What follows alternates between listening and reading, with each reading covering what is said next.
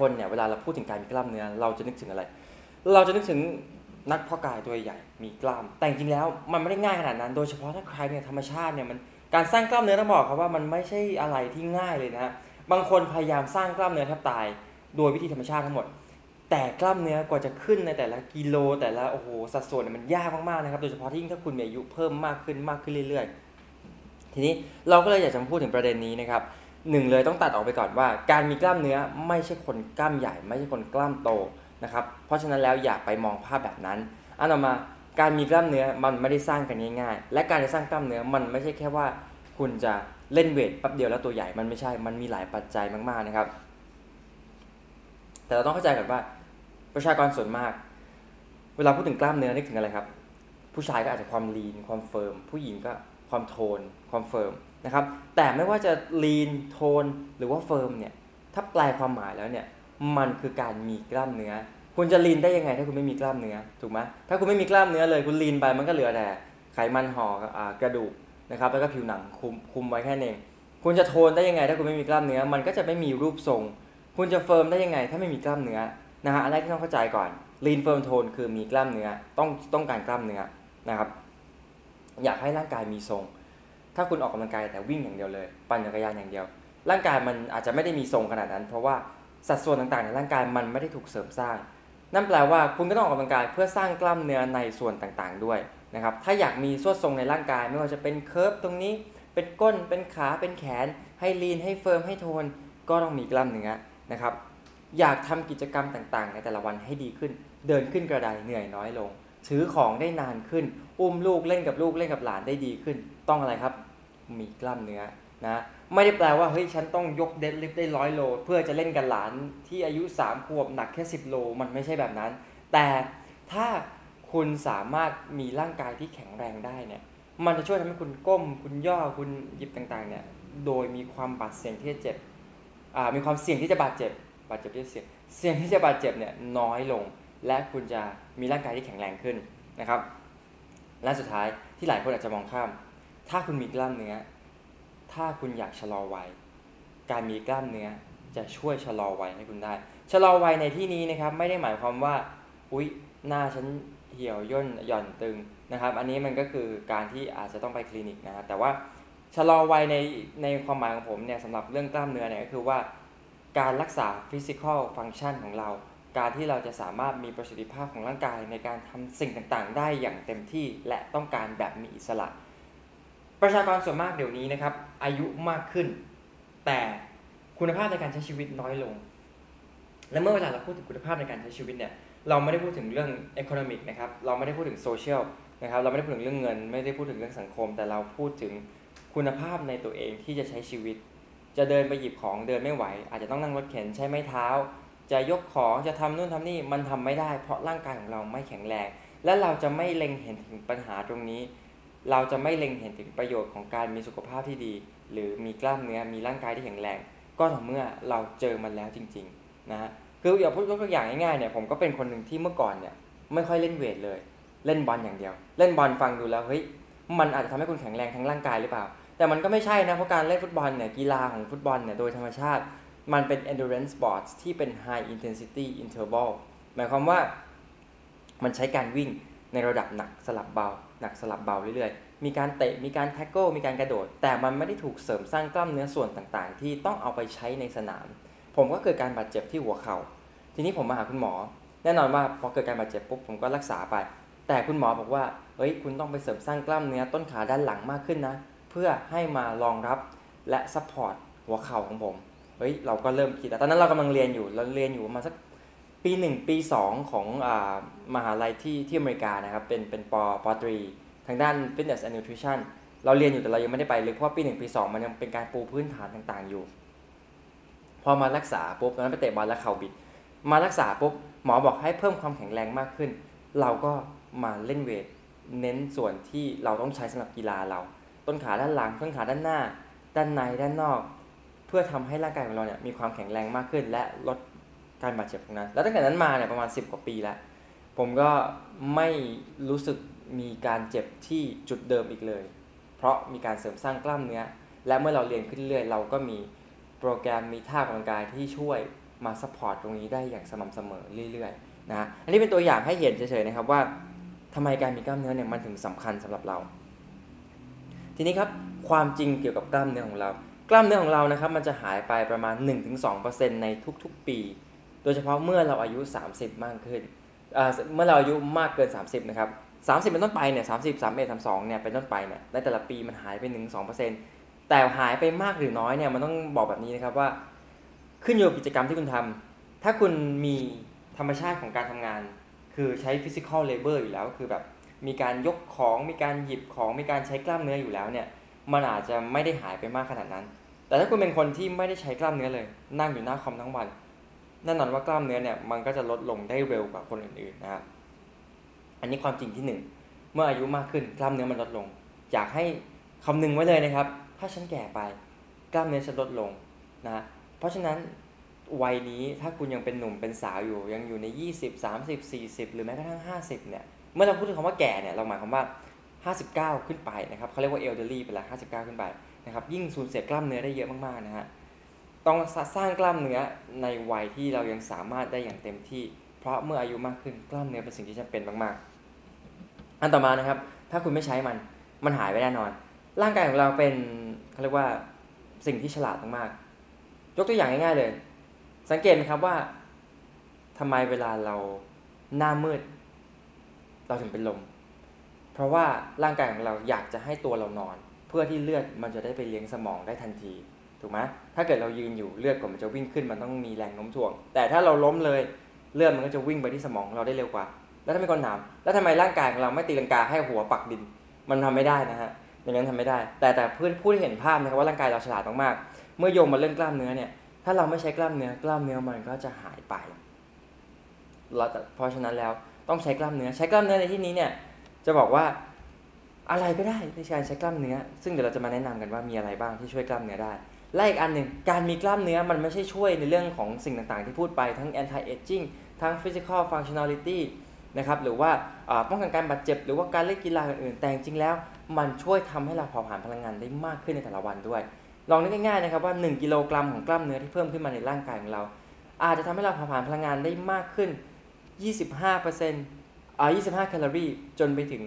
50 แคลอรี่นะฮะนั่นแปลว่าใน 1 เดือนเนี่ยถ้าคุณมีกล้ามเนื้อเพิ่ม 1 กิโล คุณจะสามารถเผาผลาญพลังงานได้เพิ่มขึ้นประมาณ 750 ถึง 1,500 กิโลแคลอรี่เลย ฟังดูแล้วเฮ้ยมันก็เยอะนะ มันก็เยอะเหมือนกันนะครับ หน้าที่ของกล้ามเนื้อหลักๆ มีอะไรบ้าง มันไม่ใช่แค่เพื่อให้เราดูสวยงามอย่างเดียวนะครับสำหรับมีกล้ามเนื้อบางคนชอบนะบางคนไม่ชอบการมีกล้ามเนื้อ แต่ชอบไม่ชอบเนี่ยคือถ้าจะทำกิจกรรมต่างๆเนี่ย มันก็ต้องใช้กล้ามเนื้อแหละนะครับ ถ้าจะบอกว่าฉันไม่อยากมีกล้ามเนื้อ แต่ถามว่าแล้วคุณเดินขึ้นกระไดเยอะๆคุณเหนื่อยไหมถ้าคุณเหนื่อย ถ้าคุณล้าง่ายๆ คุณก็จะต้องเสริมสร้างกล้ามเนื้อบ้าง เพื่อให้ลดความล้าเพื่อให้ไปสนับสนุนกล้ามเนื้อขาของเรา ในการเดินขึ้นกระไดลงกระไดต่างๆนะครับ หน้าที่แรกของกล้ามเนื้อเลยก็คือว่าช่วยให้มี movement ในร่างกาย การที่เราจะขยับผมจะขยับต่างๆ จะเดิน กระดูก มันมีกล้ามเนื้ออยู่รอบๆอยู่แล้ว มันจะช่วยตัวเป็นตัวนำพาทำให้เราขยับร่างกายได้ดีขึ้นนะครับ อันแรกก็คือ produce movement ในการมีกล้ามเนื้อช่วยได้ อันที่ 2 maintain posture ทำไมผมถึงสามารถนั่งอย่างนี้ได้ ถ้าคนไม่มีกล้ามเนื้อหลังที่แข็งแรง เขาก็จะนั่งแบบนี้ สังเกตดูไหมครับว่าทำไมคนที่เป็น office syndrome หรือว่ามีสรีระที่ไม่ค่อยดีเนี่ย มันสามารถแก้ได้จากการเสริมสร้างกล้ามเนื้อช่วงหลังช่วงแกนกลาง ช่วงไหล่ช่วงอกต่างๆนะครับ อันต่อมาครับ stabilize joint นะครับช่วยเพิ่มความมั่นคงให้กับข้อต่อต่างๆ ในร่างกายของเรา หัวเขา่านึกง่ายๆ หัวเข่าเนี่ยหลายคนมีการบาดเจ็บหัวเข่าเยอะมาก ไม่ว่าจะเป็นอาการเข่าเสื่อมนะครับหรือว่าโรคต่างๆ หรือว่าการบาดเจ็บของหัวเข่าจากการเล่นกีฬาหรือว่าการขยับร่างกายที่ไม่เหมาะสม กล้ามเนื้อต้นขาด้านหน้าด้านหลัง หน้าแข้งน่องโอ้เยอะมากต่างๆ รอบๆ ข้อต่อส่วนต่างๆเนี่ยมันจะช่วยสนับสนุนตรงนี้ทำให้มั่นคงและแข็งแรง เวลาเรากระโดดขึ้น เรา landing ลงมา สิ่งที่รับแรงกระแทก ถ้าเราไม่มีกล้ามเนื้อคืออะไรครับ มันก็คือข้อต่อมันก็จะกระแทกกัน แต่ถ้ามีกล้ามเนื้อนึกง่ายๆ มันมีฟูกรอบๆ จะบอกว่าฟูกก็ไม่ใช่เพราะกล้ามเนื้อมันแข็งกว่าฟูก แต่นึกง่ายๆมันมีตัว support รอบๆ เราช่วยลดแรงกระแทกตรงนั้นนะครับ ตัวอย่างที่ผมชอบใช้เลยนะครับ สมมุติว่า เราจะย้ายบ้านนะครับ ถ้าเรามีเพื่อนสองคน มันจะหนักมากๆ ในการยกตู้เย็นย้ายบ้าน A ไปบ้าน B แต่ถ้าเรามีเพื่อน 10 คน มันก็คือเพื่อนก็คือปริมาณกล้ามเนื้อ มันก็จะย้ายจากบ้าน A ไปบ้าน B ได้ง่ายกว่า เพราะมันจะกระจายแรงที่ต้องออกในการยกนะครับ ประโยชน์ของการมีกล้ามเนื้อมันมีอะไรบ้าง เราลองมาดูกันนะประโยชน์ของการมีกล้ามเนื้อเนี่ยอย่างที่บอกไปเลยนะครับว่าอย่าไปยึดติดกับการที่ตัวใหญ่นะครับอันแรกอย่าไปยึดติดการที่ตัวใหญ่แต่ว่ากล้ามเนื้อของเราเนี่ยมันให้สรีระให้รูปทรงในร่างกายของเราทำให้เราใส่เสื้อผ้าสวยงามขึ้นนะครับประโยชน์อันแรกเลย คือทำให้เราร่างกายเรามีรูปทรง ประโยชน์ต่อมาครับช่วยทำให้เรานั้นสามารถขยับทำให้เรานั้นสามารถเผาผลาญพลังงานได้มากขึ้น ขยับได้ดีขึ้น ลดความเสี่ยงต่อการบาดเจ็บต่างๆ ได้มากขึ้น นอกจากดูดีแล้วนะในการมีกล้ามเนื้อเนี่ยเฮ้ยเรายังใช้งานได้ดีขยับได้ดีด้วย ลองนึกภาพง่ายๆนะครับ คนที่ออกกำลังกายสไตล์แบบเน้นสร้างกล้ามเนื้ออย่างเดียวเลยเนี่ยบางครั้งเนี่ยเขาไปขยับมันก็ไม่ได้ดีเท่าที่ควร เพราะฉะนั้นการฝึกกล้ามเนื้อ มันก็ต้องฝึกให้กล้ามเนื้อไม่ใช่แค่สร้างขึ้นมา แต่สร้างขึ้นมาแล้ว คุณต้องฝึกให้มันขยับได้ดีด้วยนะครับและสุดท้ายสิ่งที่คนอาจจะชอบกันนะครับประโยชน์การมีกล้ามเนื้อเลยอันต่อมานะฮะก็คือการที่เราจะลดไขมัน หลายคนนึกว่าลดไขมันคือการ burn burn burn อย่างเดียวจะวิ่งอย่างเดียวจะอดอาหารอย่างเดียวไม่ใช่ การลดไขมันที่ดีคือการสร้างกล้ามเนื้อขึ้นมาเพราะเมื่อคุณสร้างกล้ามเนื้อขึ้นมา เวลาคุณไปขยับร่างกาย คุณจะเผาผลาญพลังงานได้มากขึ้น คุณจะขยับร่างกายได้มากขึ้น พลังงานมันเผาผลาญออกไปมากขึ้นประประสิทธิภาพในการเผาผลาญพลังงาน และลดไขมันนั้นมันก็จะดีขึ้นไปด้วยนะเราเห็นประโยชน์หลักๆนะของการสร้างกล้ามเนื้อสามอันหลักๆ ทีนี้เรามาดูกันว่าที่พูดมาทั้งหมดเนี่ยแล้วเราจะสร้างกล้ามเนื้อได้ยังไง อันดับแรกบอกไปว่ายังไงครับ การที่คุณจะสร้างกล้ามเนื้อให้ได้ การที่จะมีกล้ามเนื้อ ถ้าคุณไม่ใช้มันไม่มา แล้วมันจะหายไป นั่นแปลว่าคุณต้องใช้กล้ามเนื้อ ใช้กล้ามเนื้อถ้าเราแนะนำก็คือการออกกำลังกายและขยับร่างกายรูปแบบที่มีแรงต้าน รูปแบบที่มีแรงต้านมีอะไรบ้างครับ weight training weight training ในที่นี้มันไม่ได้แปลว่าคุณต้องยกบาร์เบลหนักๆนะมันจะเป็นดัมเบลเป็น kettlebell เป็นเขาเรียกว่าอะไรขวดน้ำมีแรงต้าน body weight ของเรามีแรงต้านบางคนไปเล่นพิลาทิสก็มีแรงต้านเหมือนกัน โยคะในบางท่าก็มีแรงต้านนะคือกิจกรรมต่างๆ เหล่านี้มันมีแรงต้านหมดหรือยกตัวอย่างง่ายๆนะครับ อันนี้เราพูดให้เห็นภาพไปเฉยนะ ลองสังเกตดูคนที่มีอาชีพที่ต้องออกแรงยกของนะฮะเขาต้องออกแรงให้มีแรงต้านตลอดเวลาในการยกของต่างๆนะครับ สิ่งที่ผมชอบคือผมชอบใช้อย่างนี้แล้วกันนะครับว่าคนที่ทำงานอยู่ในกลุ่มคนที่ต้องออกแรงนะครับ ไม่ว่าจะเป็นเอาถ้าพูดให้เห็นภาพไปคุณสมมติว่าคนที่เป็นเป็นบุคลากรในในเรื่องของการก่อสร้างนะครับ คนกลุ่มนี้เนี่ย เขามีไลฟ์สไตล์ที่ active ตลอดเวลา แต่ไม่ใช่ active อย่างเดียวนะ คือเขาต้องขนของยกของ ไม่ว่าจะเป็นการอ่าเรียกว่าอะไรใช้อะไรตักของขึ้นมาคือสิ่งนี้มันคือการใช้กล้ามเนื้อ แต่พวกนี้ทั้งหมดเนี่ยจะบอกว่าเราเคยพูดไปแล้วว่ามันคือการขยับร่างกายที่ไม่ได้มีแบบแผนนะครับ เป็น physical activity อย่างไรก็ตาม ถ้าคุณไม่ได้อยู่ในหมวดนี้ ซึ่งผมเชื่อว่าน้อยคนที่ฟังอยู่เนี่ยอาจจะอยู่ในหมวดนี้ แต่ว่า ถ้าคุณอยู่ในหมวดนี้ถือว่าคุณโชคดีนะ เพราะว่าคุณได้ใช้กล้ามเนื้อโดยที่ถูกบังคับมา แต่ถ้าคุณไม่ได้อยู่ในหมวดนี้ แนะนำว่าต้องออกกำลังกายแบบมีแรงต้านนะครับ สัปดาห์หนึ่งเนี่ยประมาณ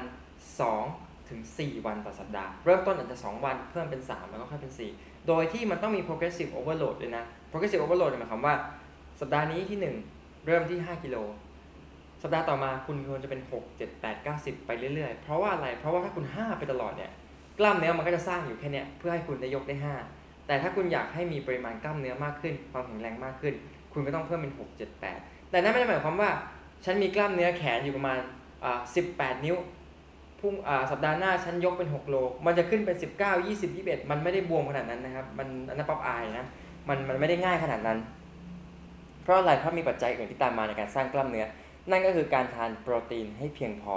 นะครับนอกจากคุณออกกำลังกายแบบมีแรงต้านครบทุกสัดส่วนในร่างกาย สัปดาห์ละ 2-4 วันแล้วแบบ progressive overload คุณต้องทานโปรตีนให้เพียงพอ ในแต่ละวันเราก็จะแนะนำประมาณ 1.4 ถึง 2.2 กรัม ต่อน้ำหนักตัวกิโลกรัมของคุณนะครับ 1.4 ถึง 2.2 กรัมเนี่ยสามารถหาได้จากโปรตีนที่หลากหลาย ไม่ว่าจะเป็นจากเนื้อสัตว์นะครับจากพืชนะครับหรือจะเป็นจากโปรตีนเสริมก็ได้ได้หมดเลย คุณสามารถเลือกได้เลยว่าอยากทานจากตรงไหนนะฮะโดยที่แนะนำว่าอย่าไปทานกระจุกอยู่มื้อเดียว กระจายทั่วทั้งวัน เพื่อให้ร่างกายของเรามีกรดอะมิโนหมุนเวียนในร่างกายตลอดเวลานะครับกรดอะมิโนที่จะเป็น ทำให้มีการเสริมสร้างตลอดเวลา และลดการย่อยสลายด้วย โดยเฉพาะถ้าเกิดออกกำลังกายแบบมีแรงต้านนะต้องทานโปรตีนหลังออกกำลังกายเพื่อซ่อมแซมและเสริมสร้างตรงนั้นนะครับและสุดท้ายครับที่หลายคนอาจจะมองข้ามนั่นก็คือในส่วนของการนอน เราจะแนะนำให้นอนวันหนึ่งประมาณ6ถึง9ชั่วโมง 9 อาจจะไม่ได้หรอกแต่ผมแนะนำว่าอย่างน้อย 6 อาจจะ6ถึง8หรือ6ถึง7นะครับเพราะว่าการนอนเนี่ยหนึ่งเลยคือมันช่วยทำให้ร่างกายของเราได้ฟื้นฟู ซ่อมแซมและเสริมสร้าง เมื่อคุณไปสร้างกล้ามเนื้อมาแล้ว คุณทานโปรตีนเพียงพอแล้ว แล้วถ้าคุณนอนเพียงพอ ร่างกายมันก็จะฟื้นฟูมันเสริมสร้างได้เร็วขึ้นนะอาจจะเป็นสาเหตุหนึ่งก็ได้นะที่ใครพยายามสร้างกล้ามเนื้ออยู่แล้ว รู้สึกว่ามันไม่ขึ้นสักทีหนึ่งเพราะอาจจะพักผ่อนไม่เพียงพออยู่ก็ได้นะครับหวังว่าทุกคนนะจะเห็นความสำคัญถึงการสร้างกล้ามเนื้อแล้วนะครับว่าเราจะทำยังไงให้มีกล้ามเนื้อมากขึ้น สร้างกล้ามเนื้อและเราเห็นถึงความสำคัญของการมีกล้ามเนื้อ และ มุมมองที่เราควรจะมองการมีกล้ามเนื้อเนี่ยมันคืออะไรนะ อย่างผมเองเนี่ยเป็นคนหนึ่งที่เน้นใช้คำว่าเน้นแล้วกันการออกกำลังกายแบบมีแรงต้านประมาณ 70-80%และอีก20-30%เนี่ยเป็นการออกกำลังกายเพื่อฝึกระบบหายใจนะครับ แต่จริงๆแล้วเวลาเราออกกำลังกายแบบใช้กล้ามเนื้อของเรา ถ้ามันท้าทายเราพอ ถ้ามันหนักพอ ถ้ามันมีโปรแกรมที่ถูกออกแบบมาอย่างดี มันก็จะได้ระบบหายใจไปด้วยนะ เพราะว่าเวลากล้ามเนื้อเราต้องออกแรงเนี่ย หัวใจเราต้องปั๊มออกซิเจน ปั๊มเลือดของเราไปยังกล้ามเนื้อส่วนต่างๆ เพื่อให้มาใช้ออกแรงได้อย่างดีนะฮะลองดูนะครับว่าคุณมีวิธีการสร้างกล้ามเนื้อยังไงบ้างนะครับ แล้วก็หวังว่าจะเห็นถึงความสำคัญของการมีกล้ามเนื้อนะครับ และการมีกล้ามเนื้อเนี่ยมันไม่ใช่แค่ดูดีอย่างเดียวนะ เมื่ออายุมากขึ้นเนี่ยมันช่วย anti aging ได้เยอะมากๆเลยนะครับ โดยเฉพาะ physical function ของเรานะครับ ใครที่อยากจะมีอายุยืนยาวแล้ว อยากจะ มีความ independence นะครับ ไม่ต้องมีพยาบาลคอยประกบ ไม่ต้องมีคนช่วยพยุงเวลาลุก ไม่ต้องนั่งรถเข็น หรือว่าใช้ไม้เท้านะ การมีกล้ามเนื้อก็เป็นส่วนที่สำคัญมากๆครับ ถ้าชอบถ้าชอบ EP นี้นะครับสำหรับ podcast นี้ก็อย่าลืมคอมเมนต์ไว้ด้านล่างได้เลยนะครับ แล้วเดี๋ยวเราเจอกันใน EP หน้าครับ